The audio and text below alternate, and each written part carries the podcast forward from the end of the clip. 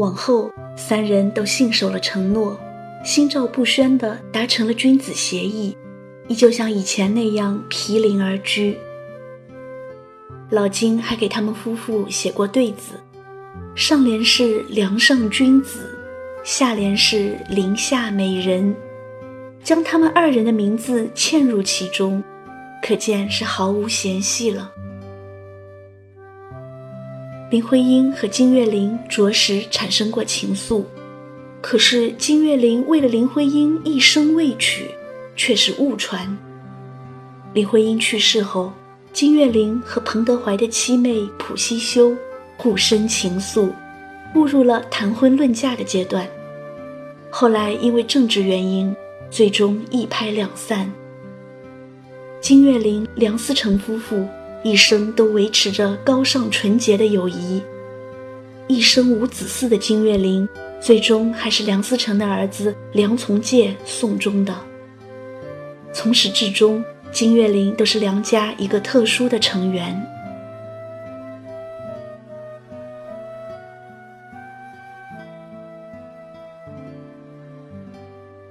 回到北平的林徽因和梁思成，千辛万苦。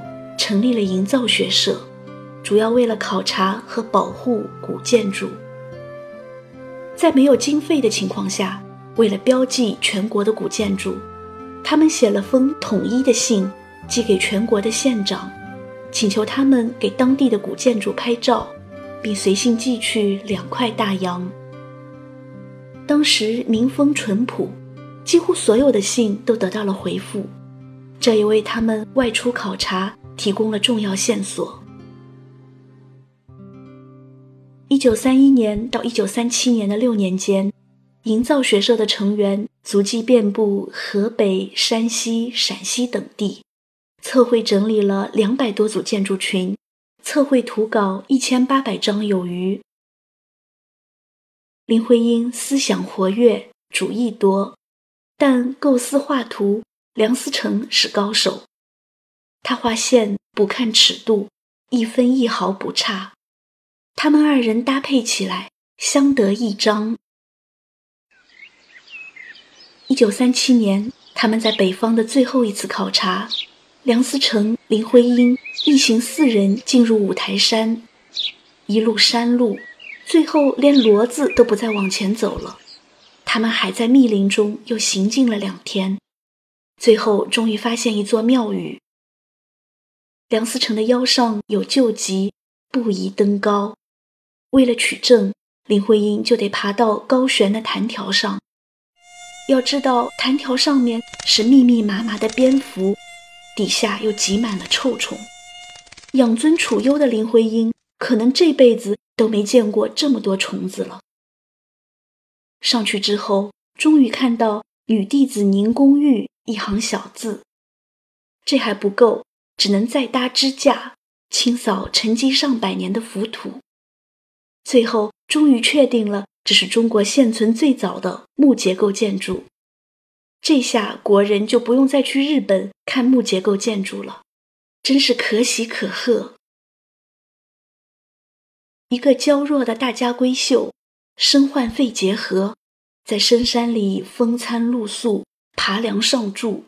还要和蝙蝠、臭虫做斗争，可是林徽因身上没有抱怨和消极，和煦的一如四月天。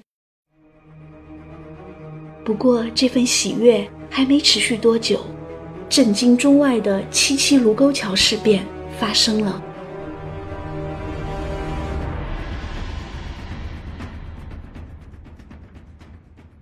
为了不做亡国奴。他们辗转回北平，就开始逃亡了。林徽因的母亲嫌奔波劳苦，不愿出逃。她哪里懂得女儿的刚烈？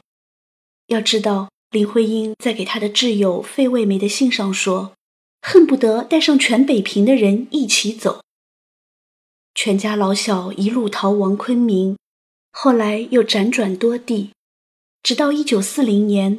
到了四川宜宾的一个小镇李庄，才算安定下来。梁家在此间一住就是六年。在李庄，他们夫妇贫病交加，梁思成只好变卖钢笔、手表，给卧病在床的林徽因买营养品。他还幽默地对林徽因说：“把这派克笔清炖了吧，这块金表拿来红烧。”战争年代，这种奢侈物件谁家也用不上，变卖不了多少钱，家里依旧买不起牛奶，只能买不能吃的老牛肉炖汤，一家老小则顿顿吃糙米。有一回。儿子梁从诫忍不住偷吃了母亲补身体的蜂蜜，梁思成生平第一次打了孩子。最贫困的还远不止此，梁从诫上学都穿最便宜的草鞋，穿坏了就打赤脚上学。村镇里的同学穿双常见的麻鞋，都令他羡慕不已。家中唯一的奢侈。是林徽因和美国挚友费慰梅的通信。为了在信上尽可能多写，林徽因不再分段，字幕都挤得密密匝匝。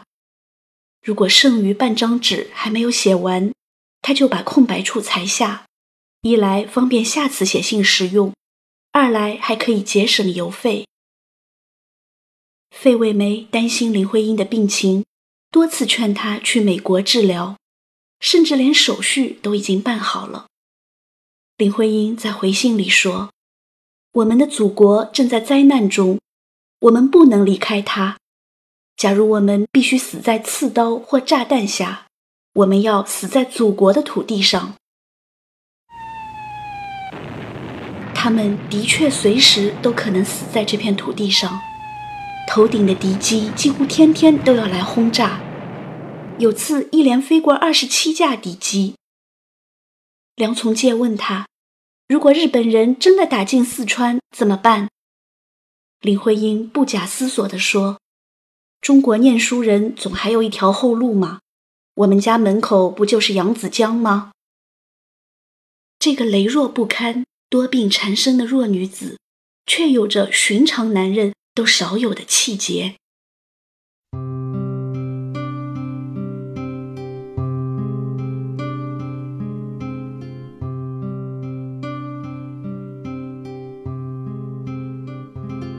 林徽因、梁思成挺过了那段岁月，很多人都觉得这简直是奇迹。在李庄的日子，林徽因和梁思成完成了中国建筑史。房间点着油灯，用长板当桌子，没有印刷工具，就用最原始的石印。林徽因卧病不起的时候，就靠在床上校阅书稿。整理上千张照片，测绘草图。一九四二年，好友费慰梅的丈夫费正清来看望他们。梁思成已经瘦到只有四十七公斤，体力透支。就这样，他们夫妇二人还是写完了十一万字的中国建筑史。一九四六年八月。梁思成、林徽因一家终于回到了阔别九年的北平。九年来的颠沛流离，林徽因的身体完全垮了。然而，她对奉献自己依旧是充满热情。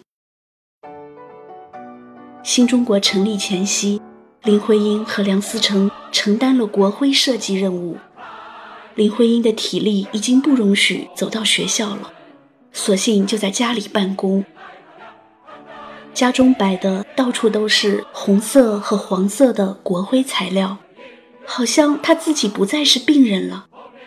而家里往来一同设计国徽的同仁也都专注于此，忘却了林徽因还是个病人。而今我们看到的庄严大气的国徽，主设计者就是林徽因。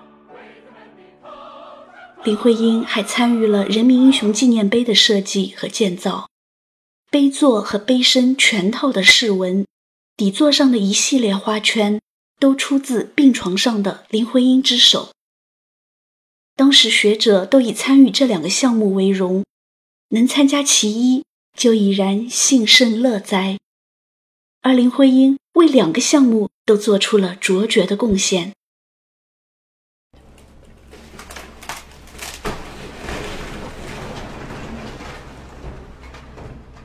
五十年代，北平兴起破旧立新风，大量拆除城墙、牌楼。梁思成和林徽因体力好的时候，就去现场阻止。林徽因与人争辩：“你们真把古董给拆了，将来要后悔的。即使再把它恢复起来，充其量也只是假古董。”那时候，他也嗓音嘶哑，有心无力。场面却显得异常壮烈。林徽因生命最后的一段时光，就在这种忧思中度过。用不了千年，历史就证明了林徽因和梁思成是对的。而今那些拆除了的真建筑，上面都盖起了粗制滥造的假建筑。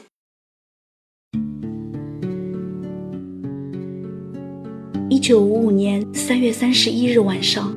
林徽因在无法保护古建筑的抑郁里，与世长辞。他这一生为撰写建筑理论呕心沥血，为保护古建筑风餐露宿，却从未住过自己设计的房子。这一回，梁思成为他设计了墓穴，墓碑底座临摹了他亲手设计的人民英雄纪念碑底座的花圈。回想起二人结婚那天，梁思成说：“这个问题我只问一遍，以后再也不提。为什么你选择的人是我？”林徽因说：“这个问题我要用一生来回答，准备好听我回答了吗？”现在看来，这个答案漫长而丰富。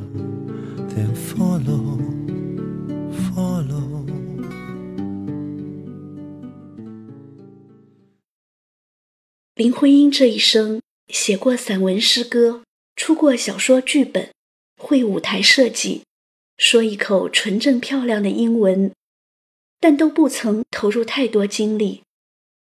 他坚守初心，将最大的热忱给了中国的建筑事业。一生诗意千寻瀑，万古人间四月天。是他让我们知道，美人不只有空空皮囊；是他让我们知道，弱女子也能有高亮的民族气节；是他让我们知道，在逆境里也要保持阳光般的人生态度。林徽因一生都在做自己，而这就是给梁思成最好的礼物和回答。也给所有因为外貌而看轻他、质疑他的人最响亮的一击。这是醉人芳菲的四月，你却走得决绝。如何忘记岁月为我日夜陈说？我在这世间得不到的爱恋，缘来缘尽都不知怎样怀念。谁流着眼泪，你亦看不见。黄昏的余光都那么灿烂，谁共谁走得一世已看淡。来让爱成习惯。无奈有谁共玩出走的感情未会返，斜阳下我要再去写祭奠诗篇，想为你落泪念白，此刻竟无言。心爱在平日梦里并不很远，美好得一碰就化烟。实后世哪会记得这旧花圈？不在意路上遇着尽笑我痴缠，等岁月流逝为我慢慢渲染，褪色的心里旧照片永不变迁。